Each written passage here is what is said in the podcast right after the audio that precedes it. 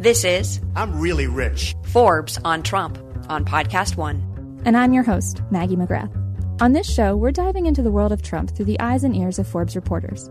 We'll focus on the 45th president's impact on the economy, business, and wealth here in America and around the world. In this week's episode, we're going to start with a mystery of sorts, a philanthropic one.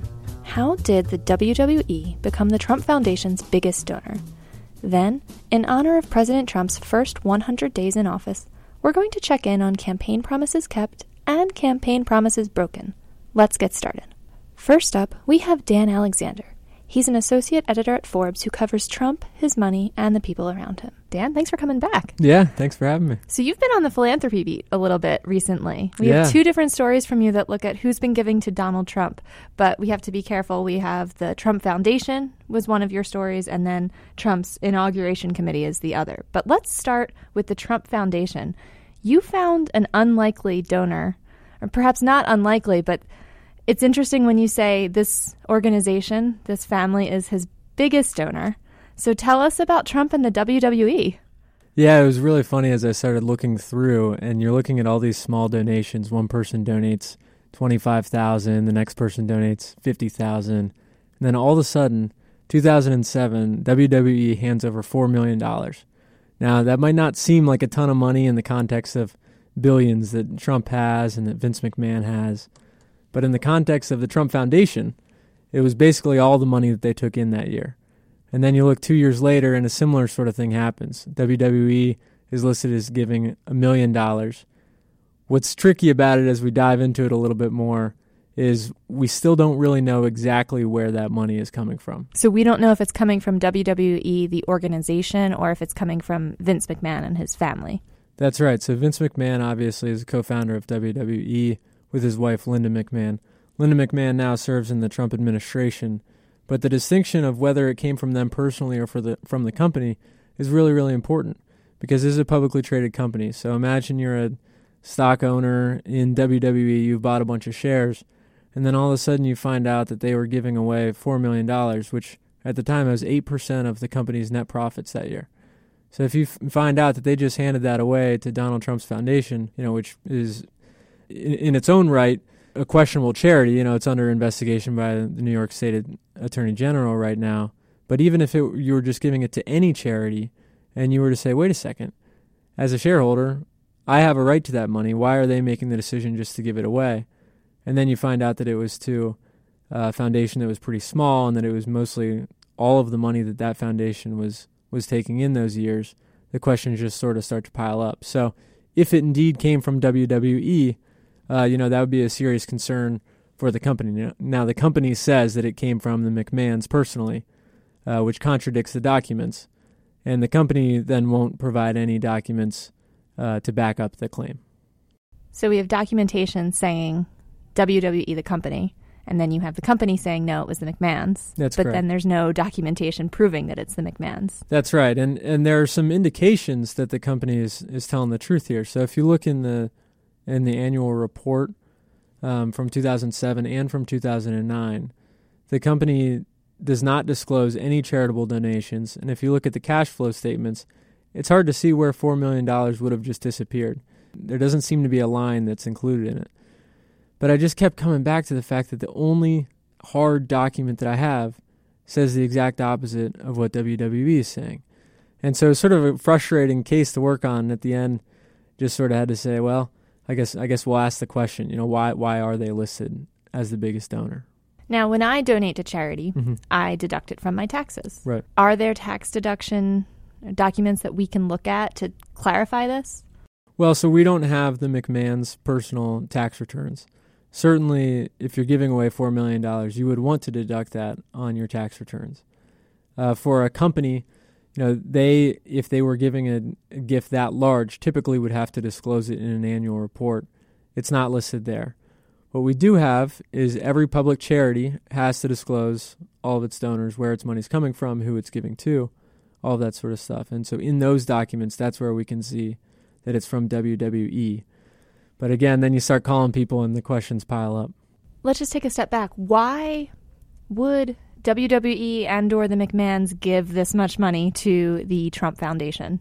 Yeah, well, the McMahons and Donald Trump have a long relationship together. So back in 1988, down in uh, Atlantic City, they were hosting WrestleMania at the Trump Plaza. That's around the time that the McMahons and Trump first became friendly. And they stayed friendly over the years. In fact, the next year they hosted WrestleMania also at the Trump Plaza. And then you fast forward to when Donald actually says that he wants to run for for office, and he's by this point in the WWE Hall of Fame. There's a speech that Vince McMahon gives where he talks about you know what a legend Donald Trump is in the context of WWE. They actually had uh, had a quote unquote battle of the billionaires in the ring where each of them uh, sort of had their own gladiator to fight on their behalf, and uh, and whoever won the fight got to shave the other one's head. Now, as you know, WWE is scripted, and uh, so in hindsight, it's not it's not a really big question who was going to shave whose head. Donald Trump wasn't going to go on national television and get his head shaved. There was just no way. So, and, and Vince McMahon was willing to do that. So, well, you won't be laughing after WrestleMania. You're going to be laughing at Donald Trump. Uh, Trump's fighter won. In fact, Trump. Uh, I don't know if this must have been scripted or if he, you know, if he just sort of came up with it or whatever. But outside of the ring, Trump actually delivers a full-on body slam to Vince McMahon as part of this whole act. But anyway, so they've got this sort of this funny, you know, history, and Vince McMahon says that having his head shaved was the most embarrassing moment of his life, and all of that. and uh, and then when Donald decides that he wants to run for president, um, the McMahons were hesitant about about endorsing him. Uh, so Linda McMahon initially was a supporter of Chris Christie, and then Chris Christie, of course, was one of the early people to endorse Donald Trump. And once he did, then the McMahons were still hesitant in in putting their weight behind him. Uh, but once it became clear that Donald Trump was going to be the Republican nominee, McMahons are big Republicans, and they started throwing money at him. So they donated at least seven million dollars to groups that supported his campaign then in December, one month after the election, uh, Trump appointed Linda McMahon to be the head of the Small Business Administration. But the difference between the the money donated in 2016 versus what you found in 2007 and 2009 is that the 2016 money definitely comes from the McMahons themselves. That's correct. Yeah. So the, and that's listed on the forms uh, that it comes from you know from the McMahons personally, not from WWE, uh, which is different than what's listed on the forms of the Trump Foundation, where it says that it comes from the company. There's an interesting footnote here because you spoke with someone at WWE who uh, it all goes back to that battle of the billionaires. Right. She found something in her desk drawer that Yeah. she could have sold on eBay, perhaps, but I think didn't. Can you? I, I love this story, so can you just talk about it? You know, as I was trying to get to the bottom of this, I started calling up all these old WWE executives who were there around the time that these donations hit the Trump Foundation and started asking them, you know, what do you think? Where did this money come from? Do you remember discussions about this or anything? And most of them said that they guessed that the money came from the McMahons personally. They didn't remember conversations that they had had uh, at the corporate level or board discussions or anything like that um, about a donation that size. But then at the end of the interviews, I asked them, you know, do you just have any funny stories about your time at WWE? And this one woman, whose name is Donna Goldsmith, she used to be the COO over at WWE. She was she was very friendly and and she sort of started laughing and she was like, "Yeah, I I got some stories for you." And so I was like, "All right, well, hit me what you got, you know." And she says, "Well, you know, they did this battle of the billionaires thing, and so they cut off all of the hair." And about a week later, I'm sitting in my office, and at the time, I think she was transitioning from a role in merchandising to the COO role. And Stephanie McMahon, Vince McMahon's daughter, sent her a envelope in interoffice mail.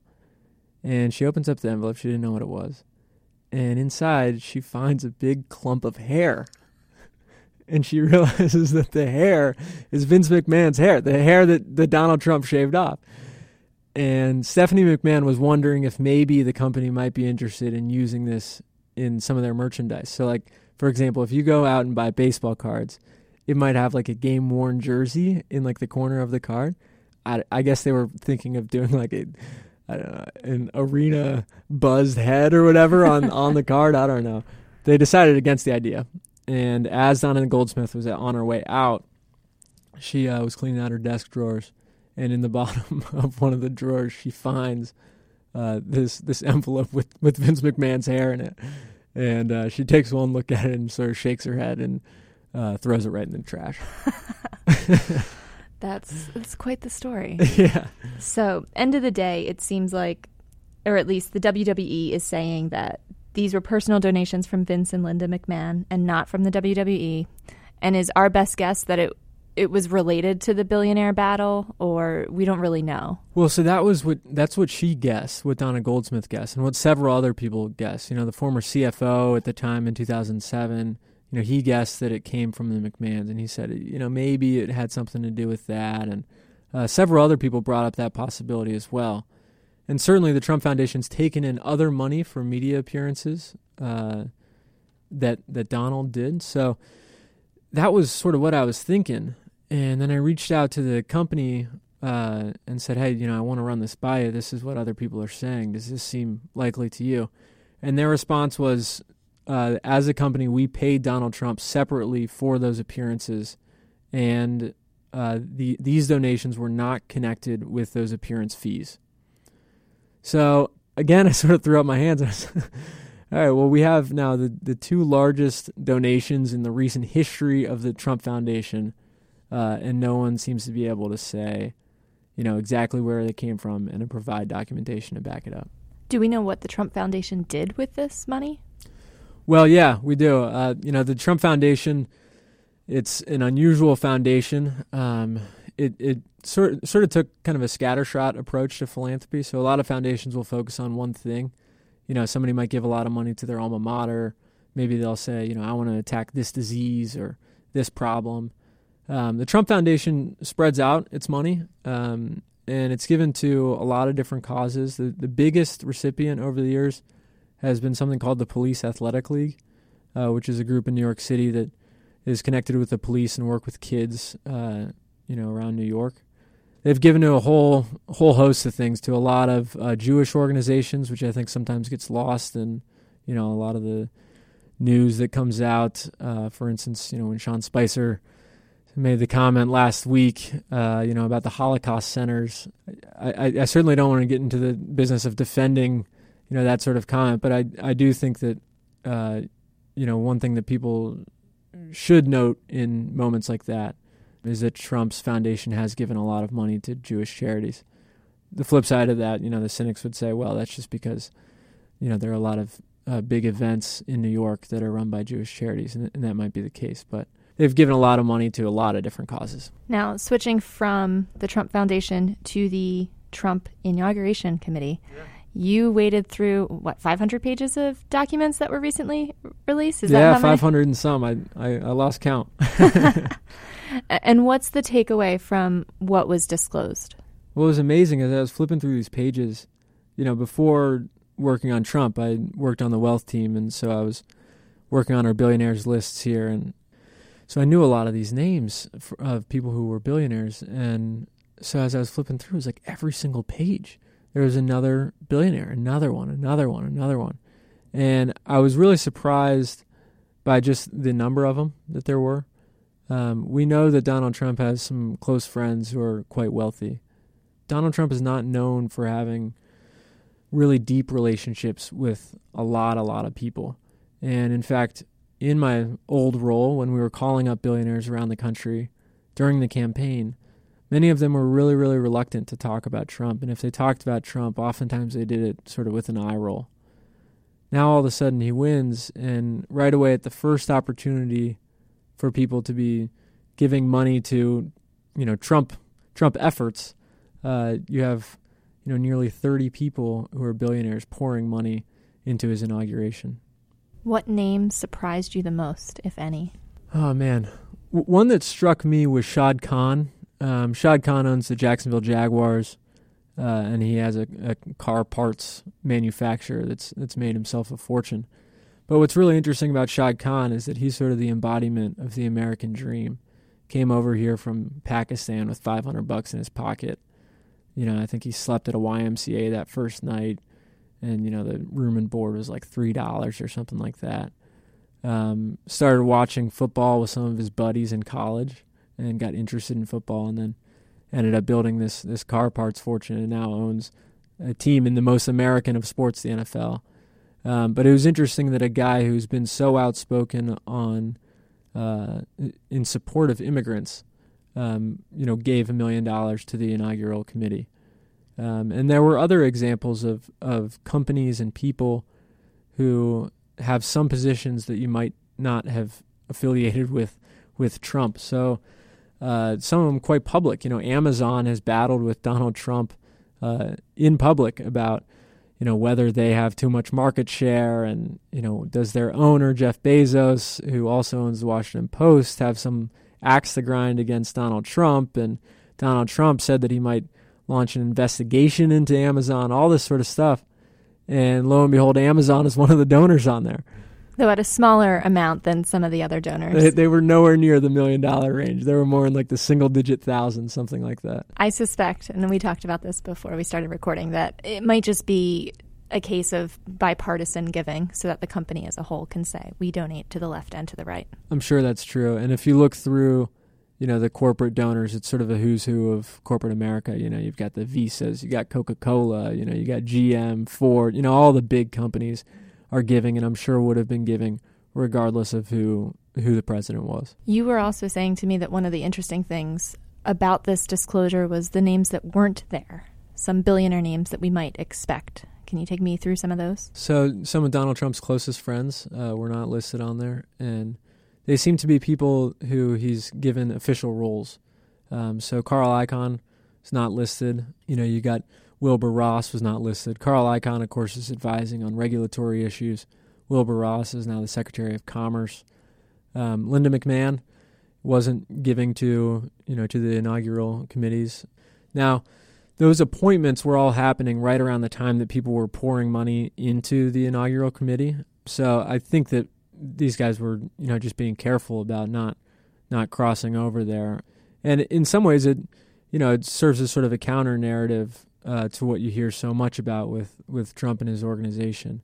Um, you know they just don't care about conflicts or anything like that, and and in this case it seems like there was a concerted effort to make sure that people who were involved in the government uh, we're not donating to the inaugural committee. And what does the committee money go towards? So the committee is responsible for planning the festivities around inauguration weekend, and they also put on those festivities. So, um, you know, they pay for any events, you know, so they're putting out chairs and they're hiring the staff to clean and all that sort of stuff. There seems to be a lot of money left over from the inauguration, and according to reports, the Trump administration said that they would say where that extra money was going to go after the inauguration was done.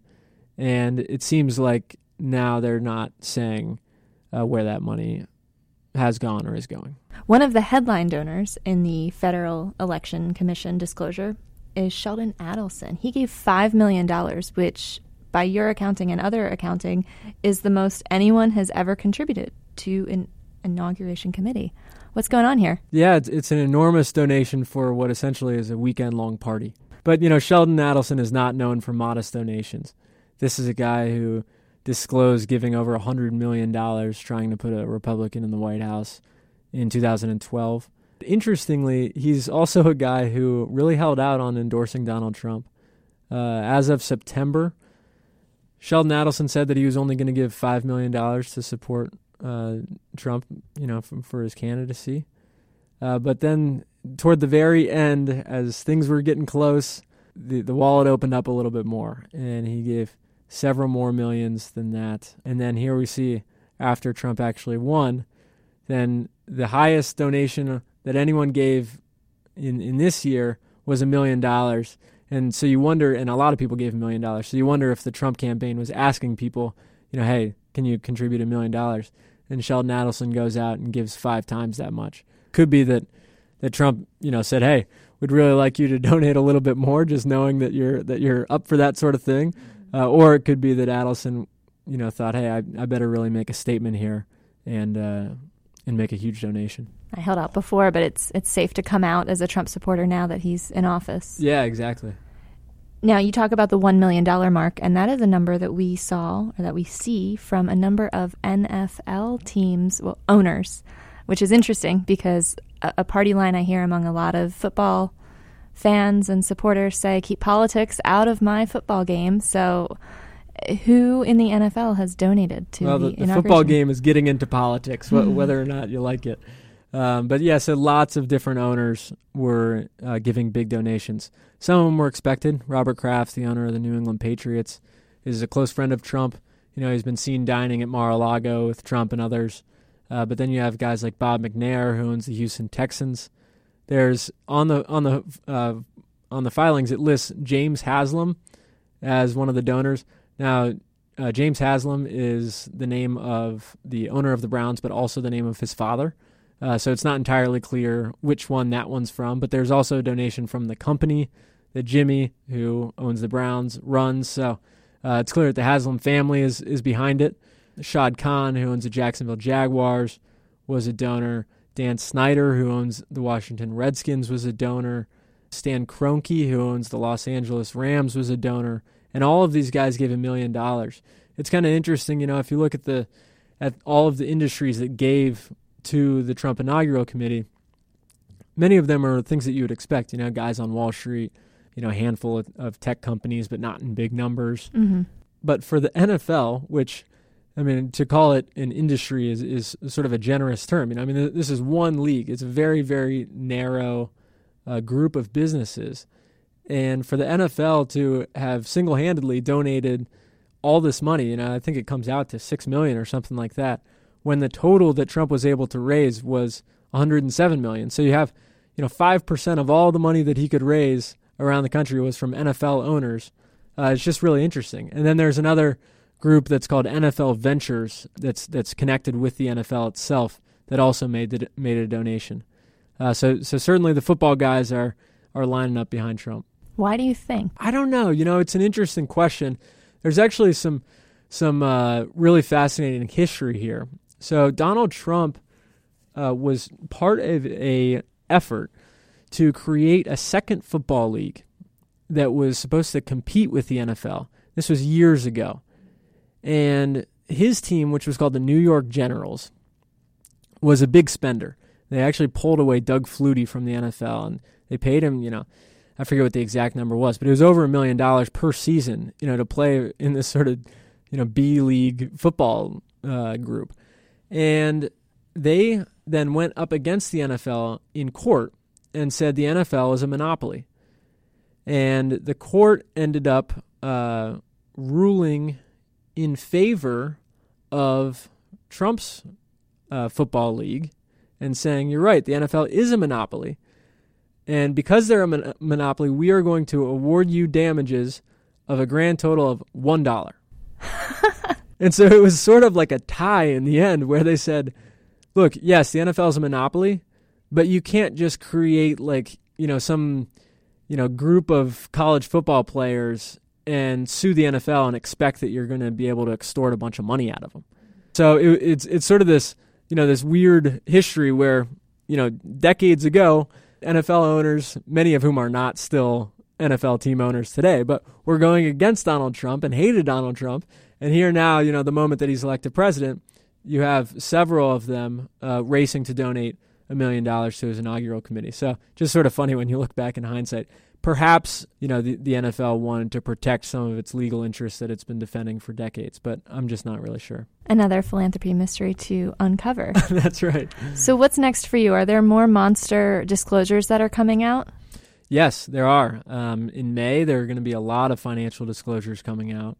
Uh, the White House still has not released all of the financial disclosures for the people currently serving, uh, so we'll be going through those and uh, I think that there's going to be a lot of interesting stuff in there. You know, I mean, th- this White House has more assets and more complicated assets than than any White House in recent history, and so for somebody like me, that means that there's a lot of work to do. Well, have fun. Yeah, thank you. We'll do. Dan, thanks for being here. Great, thank you. That was reporter and editor Dan Alexander taking us inside of some of the philanthropy that Trump and his foundation have been the beneficiaries of.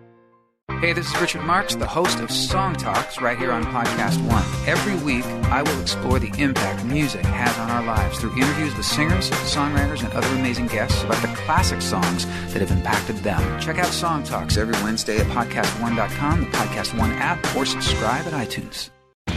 Lowe's knows you'll do spring right by saving on everything you need to get your garden growing. We do it right too, with incredible deals to help you save during our Spring Black Friday sale, like Bonnie vegetable and herb plants, 4 for $10. And for a clean looking landscape, pick up 5 bags of Scott's mulch for just $10.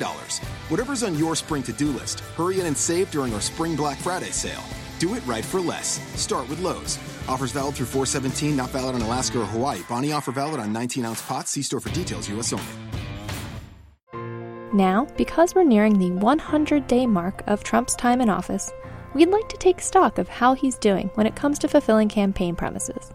Here to tell us about a promise fulfilled is Forbes senior editor Kelly Erb. Kelly, thanks for calling in. Thanks for having me. Now, you looked at what President Trump has done with his presidential salary. Let's go back to the beginning, which in this case is November. What did he say about what he would do with the money that he earns as president? Well, he had actually said even before November a couple times on the campaign trail that he wasn't doing this for the money and that he didn't need the money so that he would donate his salary to charity. The first thing I'm going to do is tell you that if I'm elected president, I'm accepting no salary. Okay, that's not a big deal for me, but no. He had originally said he wouldn't take the money. He actually told Lesley Stahl at CBS that he would take a dollar a year. And so that's something that he had pretty much consistently told uh, voters on the campaign trail. How much does the president make? Believe it or not, uh, Trump didn't know. He makes $400,000 a year, and that's actually set by statute, which means you can't actually refuse it. Um, and that was initially what he said he would do is refuse it. But Congress actually purposefully made it so that you couldn't refuse it because going all the way back to President Washington, he had originally also said that he would refuse the salary. And so Congress made it that you could not refuse it. Oh, that's interesting. I wonder why.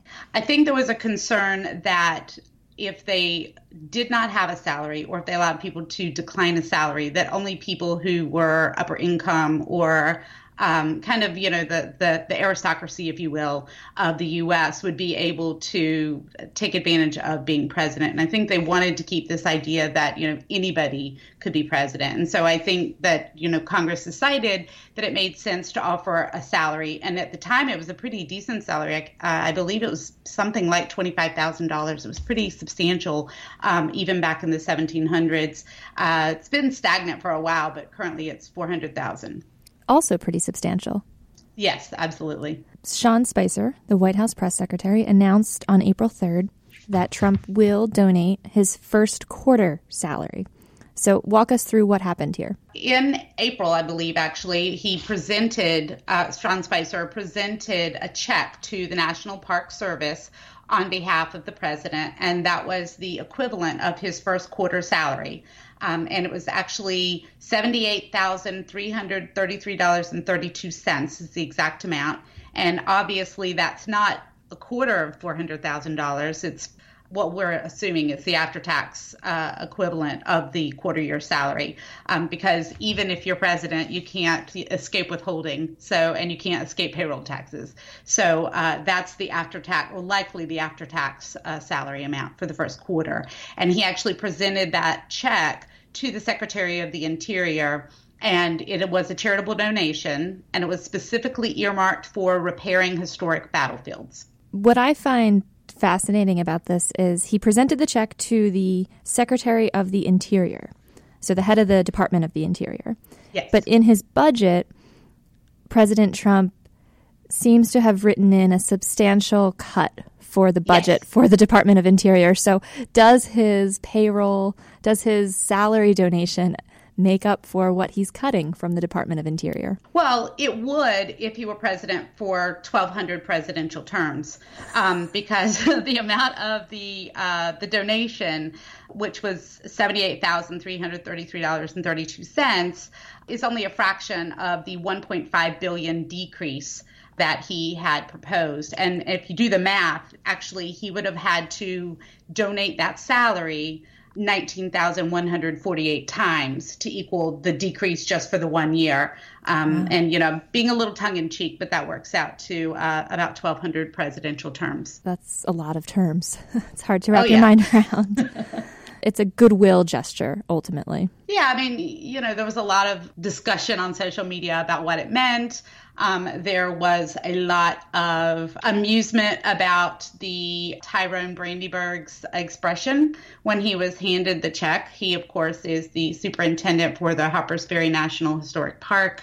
And there were you know a lot of a lot of folks saying that this was it was a, a photo op um, but on the other hand there are people who say that this is a, a, a goodwill gesture because he didn't have to do it um, he said he would and he did so you know there's a, a lot of ways to spin it um, but ultimately uh, you know, the park's got about $80,000, which is a good thing. Um, whether or not that's going to make up for any of the cuts, if those cuts go through, is, is to be determined. How does what Trump did with his first quarter salary compare to other presidents? You mentioned that President George Washington didn't want a salary. So, uh, how, let's put this in context. How does how does this compare? Well, traditionally, um, you know, despite the fact that I said early on that I think that Congress wanted to have a salary to encourage, you know, every man to be president as opposed to um, the very wealthy. Historically, the people who have um, become president tend to be those who are pretty well off. Um, so they've been in positions to refuse or donate salaries. Uh, and a couple of those of note, you know, John F. Kennedy, who we all know comes from the, the wealthy Kennedy family, he did in fact donate his salary to charity. Hoover likewise donated his salary to charity. And um, and sometimes the the decision to make a donation is more symbolic. For example, President Obama, who famously was actually paying off his student loans when he became president, um, he actually offered to return 5% of his salary uh, when the Treasury shut down the government, um, kind of in solidarity with the federal workers who had their pay frozen. Um, so I think that you know the president is in a very influential position. It, what he does and what he says, no matter who's in office, is is kind of reflective, I think, of where the com- uh, country may be at any time. So I think that that Trump was was trying to say, you know, I like people who have come before me and willing to sacrifice in order to be president. It's an interesting history. What else do we need to know about Trump donating his first quarter salary? Well, what, one of the things I was going to, to mention about the donation is kind of interesting if you go back to look at some of the controversy over um, Trump's failure to release his tax returns. Is, you know, we've all been very, very quick to say that he would claim a charitable deduction for making this donation. Um, it's worth noting that your charitable deductions are limited to 50% of your adjusted gross income. So most people can't deduct their entire salaries because they don't have other income to make up for it. Um, Trump could because chances are that his uh, adjusted gross income far exceeds what his presidential salary would be. Um, but one of the interesting things that I've I've seen some of the other pundits kind of mention is that if he is carrying forward any losses that reduce his income to zero, um, and we don't know that he is, uh, he would actually not be able to take advantage of a charitable deduction, you know, in full. So it's kind of it's interesting to you know it's it's very very quick. Everyone's very quick to say, of course he's donating it because he wants the deduction. Um, we assume he's getting that deduction, but honestly, we just don't know. And we won't know until he releases his tax returns. Exactly. Now, the first quarter salary, after tax, of course, went to national parks. Is there any indication of what salary for quarter two, three, and four might go to? President Trump hasn't actually indicated where the money might go. Um, I think it would be safe to guess that it's going to go to some kind of veterans charity because that is something that he campaigned pretty hard on and was heavily criticized for. He indicated that he supported the veterans, but did not produce a lot of information to indicate that he had actually financially supported veterans through charity. So, um, you know, if you want to look at photo ops and what might appeal to his base, especially recently, since there's been a lot of concern over what our military might be doing moving forward, I think it would be a safe bet to guess that he's going to be donating to some kind of veterans charity. But he hasn't publicly said, as far as I know, that he would be making a donation to a specific charity. Now, as we are coming up on the first 100 days of his administration, lots of outlets, including our own, are taking stock of what he's done, what he hasn't done, and promises he's kept and hasn't kept. This counts as a promise kept. In your view, how important is this to his supporters? I think it's interesting because, as we all know, whether or not he has been truthful and whether or not he intends to keep his promises um, has been the source of a lot of discussion, both in the press and on social media. Um, and he has not been credited with keeping a lot of the promises that he made on the campaign trail, or if he did, they've been rolled back. Um, some great examples of that would be, you know, the the failure to repeal Obamacare, and also um, the inability to get the travel ban through. So I do think that there are a lot of folks who are looking to him because they want to see a win, and I think that this is a win. Um, it's you know it's not a huge win again because when you're worth 3.7 billion dollars it is largely symbolic to be able to give somebody an $80,000 check, but I, I do think it's something that you know on a checklist he can he can put a little tick next to the box and say i said i'd do this and i did. And i think that's important to people who are looking to him right now you know to say please please give us some some sense that you're going to keep your promises. Well i will watch in anticipation of, of where the second quarter salary goes. I think we all will that was senior editor Kelly Erb taking us behind what counts as one of the president's promises kept. And finally, we're going to turn our attention to a promise broken. In a document on DonaldJTrump.com called Donald Trump's Contract with the American Voter, then candidate Trump vowed to direct his Treasury Secretary to label China as a currency manipulator. But 100 days in, President Trump has reversed that stance. Here on the phone to tell us more about what that means is Phil Levy, He's a Forbes contributor who is also a senior fellow on the global economy at the Chicago Council on Global Affairs. Phil, welcome. It's a pleasure to be with you. Now, you've been looking at President Trump's policy and statements on China and its role as a currency manipulator, or not, as he says. So he recently had a bit of a role reversal on policy here. Can you take us through what's what's going on here? Throughout his campaign, and I think long before, had been a very sharp critic of China. And one of his claims was that China was flagrantly manipulating its currency. In the last couple of weeks, partly in the context of a summit meeting, he seems to have reversed himself on that. Now, for those who aren't following this story as closely as you are, let's take a step back. What did he mean originally when he said China is a currency manipulator? It can sometimes be hard to tell what he means. What most people mean when they say a country is manipulating its currency is they mean that they are holding the currency down, depreciating the currency, so as to give their exporters an advantage and to give a disadvantage to countries who are trying to send their goods back into a country. Now, in your story on this on April 14th, you said that President Trump's stance on China was not a trivial part of his appeal to voters. What did you mean by that? I think that one of the real problems that has been plaguing the middle class, and especially in the Midwest where I sit, it has been a discontent over the loss of manufacturing jobs. If you look at websites such as the AFL-CIO or, or other labor groups, they have for years attributed this to actions taken by China. Blazing red screens saying China cheats. They're sometimes told by their political leaders, we can't do anything about this, or that's not quite right, and they get very frustrated. President Trump, as a candidate, spoke to them and said, I, I feel your frustration. I share these views. I'll go, I'll represent you. I will get tough on China. And now what is he saying? Now he's saying two things. One, he's saying if they were manipulating their currency, they've stopped. And he also said, I'm quoting here from a recent interview, what am I going to do? Start a trade war with China in the middle of him, by which he means Xi Jinping, the leader of China, working on a bigger problem, frankly, with North Korea. So, two explanations. One, eh, they stopped with the currency manipulation, and two, I need them for other things, can't pick a fight right now. Part of that argument reminds me of what he said about the jobs report, the jobs figures. He had said on the campaign trail that they were phony numbers, and now that he's president, he has said, uh, well, if they were phony before, they're not phony now. Um, Oh, go You're ahead. right, and it's and it's not actually the reversal isn't terribly plausible if you look at the numbers. There's no, nothing dramatic that's happened in the numbers in the last few months. In fact, it's been for the last few years that China has been doing exactly the opposite of what he was accusing them of doing. That China has been trying to prop up its currency, not push it down. So, what accounts for his change of heart? Is it that he realized that in recent years they've been propping up the currency and not pushing it down? It's a little hard to say. I, I think at the root of this is he may have developed his earlier stances before reaching a deep understanding of the issues.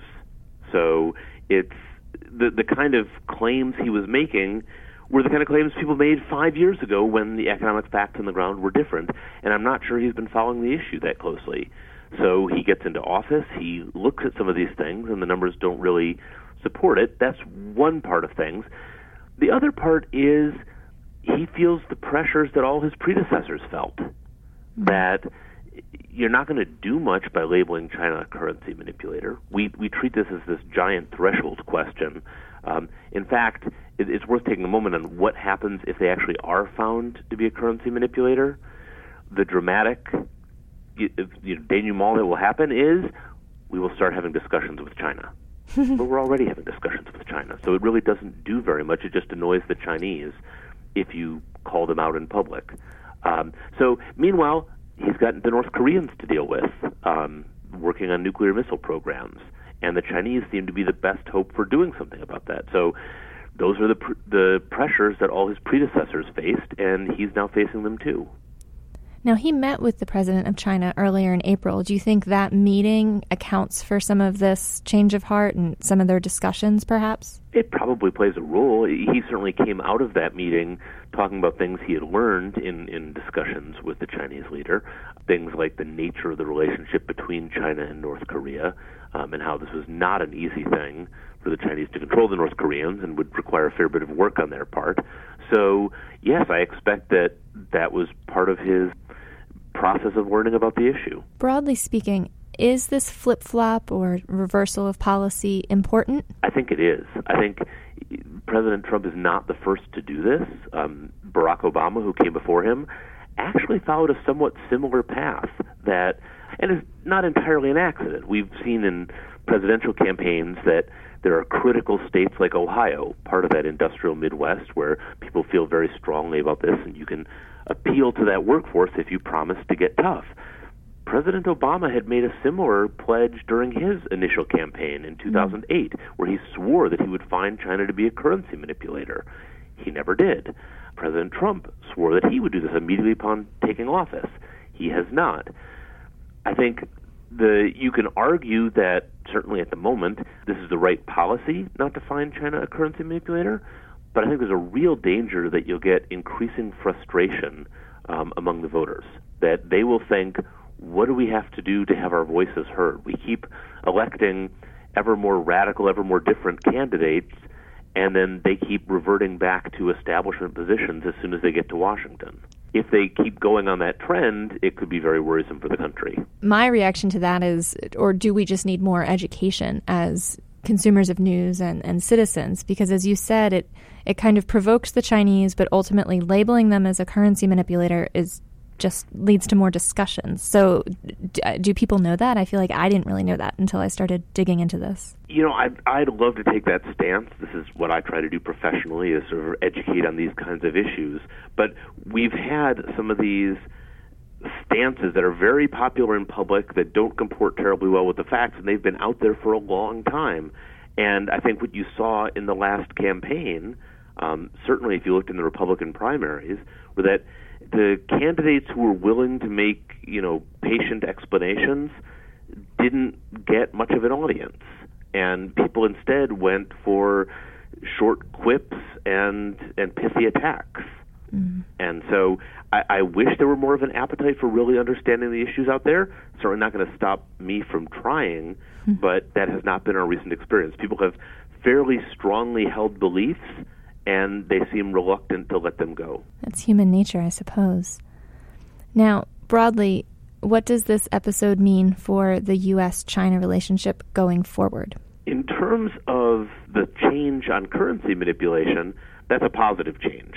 That there was no way that China was going to do much to accommodate U.S. interests on this. In fact, partly because they're already doing what we would have them do.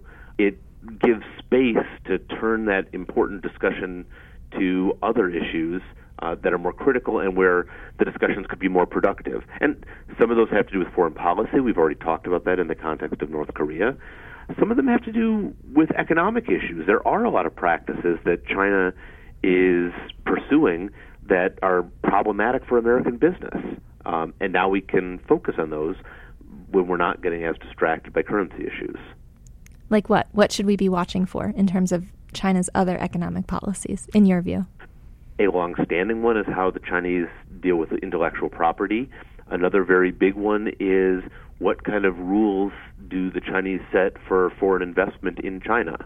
To what extent are very successful American businesses, like, for example, financial services firms, able to penetrate the Chinese market and compete? So while the the change of position on China as a currency manipulator might be good for some of those discussions, at the end of the day, what voters might end up hearing is he changed his mind, just like Barack Obama did. And you think there's a chance that they could end up going for an even more radical candidate in the future? It's what we've seen so far. Is this idea that there's a real frustration. I think you know when you get to this issue of job loss, this is broader than just a China question. The the data says that it's not so much trade that's been wiping out a lot of these manufacturing jobs as things like automation. So if you try to address an automation problem with trade barriers, you're just going to make the situation worse. That's a hard sell, though, because if it is automation, the fixes aren't easy. And I think part of what we saw in this last election is you get very frustrated communities, and frustrated communities want are, are more open to radical change.